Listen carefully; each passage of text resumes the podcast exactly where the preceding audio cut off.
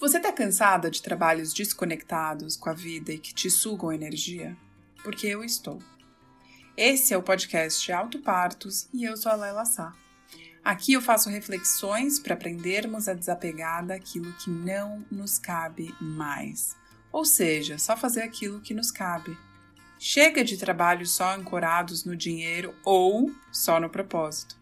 A integração se faz necessária, bem como o auto parto, como um ato de se adultecer e de nos responsabilizarmos pelo nosso próprio prazer de nos sentirmos vivas. Nós podemos gerar mais vida em nós, no outro e no planeta. E se você quiser saber em primeira mão aquilo que eu oferto para o mundo, se inscreva no meu site www.lelasa.com. Agora, bora falar sobre como criar maneiras para sermos mais autênticas, inteiras e conscientes e leve na vida e no trabalho? Como se fosse fácil, né? Bom, vamos lá. Quem diria que eu estaria aqui no trigésimo episódio do Autopartos?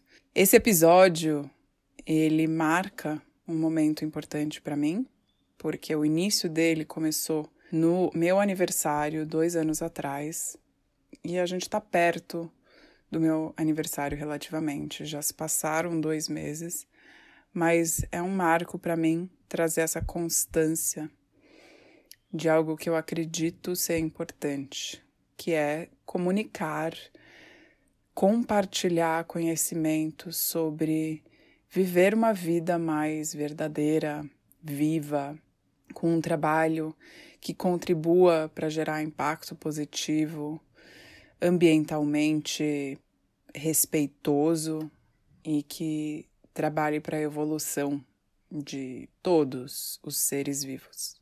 Esse episódio é curto, mas tem o intuito de trazer um olhar mais para o autoparto, para a gente se reconectar com o que significa um autoparto. E para fazer esse paralelo, eu queria trazer um pouco sobre a minha experiência parindo os meus filhos.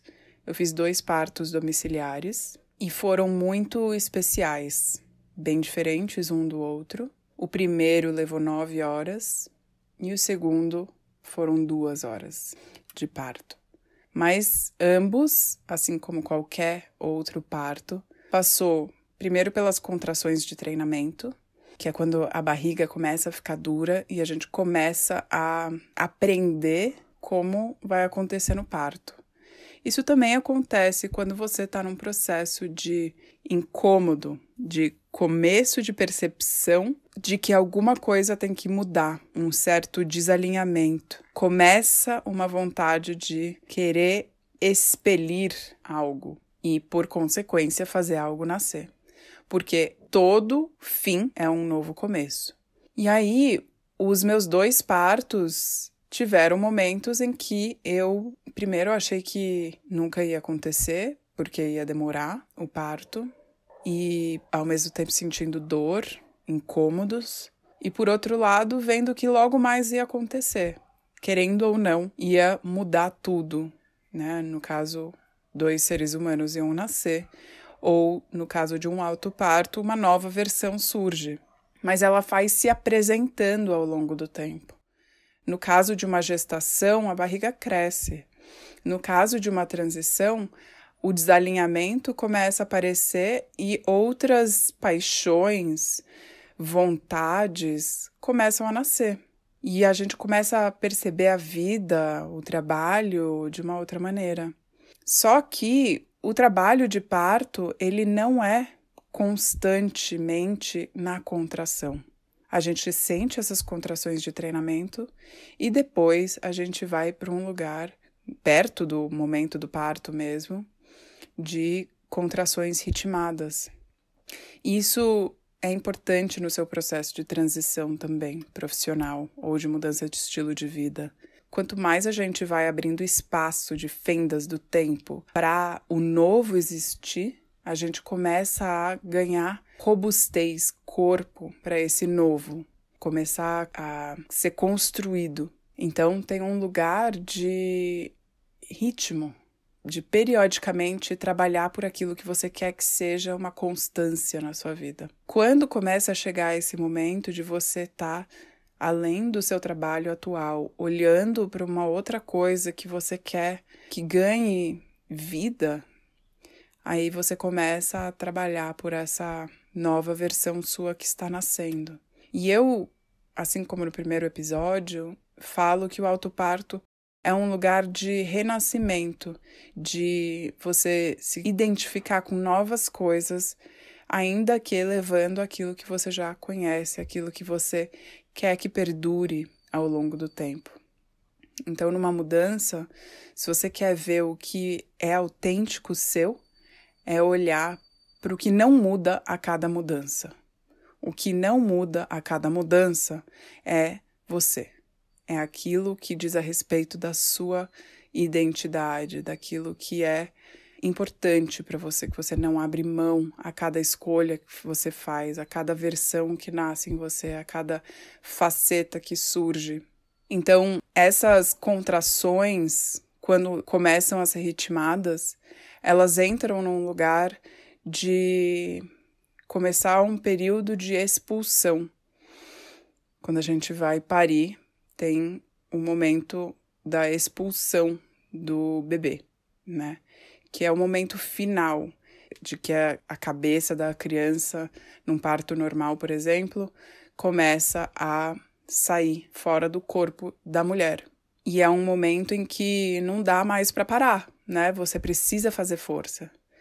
Mas essa força, ela vem com calma ela é uma contração que acontece ritmada. Não é a todo tempo que a gente está fazendo força. Vamos dizer, de dois em dois minutos, a cada 30 segundos, enfim. Um momento ali que tem um respiro para a mulher, uma pausa diante desse momento de expulsão. Tem um momento de vazio, de esvaziamento, para que o novo venha. E aí as contrações vêm com força e naturalmente é necessário fazer esse processo de expulsão. Então a força vem, ainda que seja pontualmente durante um período de tempo. E depois pausa, até que o bebê sai por inteiro. E por que, que eu tô falando isso? Porque eu vejo que tem esse momento que é muito importante se você quer chegar em algum lugar, você precisa saber pausar além de agir. É na pausa que a gente descobre um outro jeito de ser e ganha força para agir. Então, tenha paciência. O autoparto ele acontece naturalmente, desde que você dê atenção devida para os sinais que estão surgindo, para você poder fazer essa transição profissional com tranquilidade, com estrutura interna, com a possibilidade de navegar aquilo que te atravessa. Mas cada coisa no seu tempo. Não tem um tempo certo para fazer o seu parto de si mesma, da sua próxima versão, do próximo trabalho que você quer ter. Mas tem o tempo de reflexão, que também é uma ação. Reflexão e pausa é uma ação, não é a inação. Se você considerar isso um processo de construção e de você estar tá chegando num lugar que você queira, você vai entender que tudo está te levando a esse lugar, inclusive a pausa. O não fazer não significa o não agir. O agir também vem na observação, na reflexão, no esvaziamento, para você poder suspender a objetividade e buscar o que você precisa no subjetivo para aquilo vir com mais assertividade numa próxima contração. Isso pode acontecer a cada lua, a cada ciclo lunar, pode acontecer num outro ritmo pessoal seu ou da natureza. Eu tenho percebido que muitos dos meus movimentos acontecem quando eu começo a invernar. O inverno é um momento para mim de recolhimento. E aí eu saio desse inverno mais vigorosa.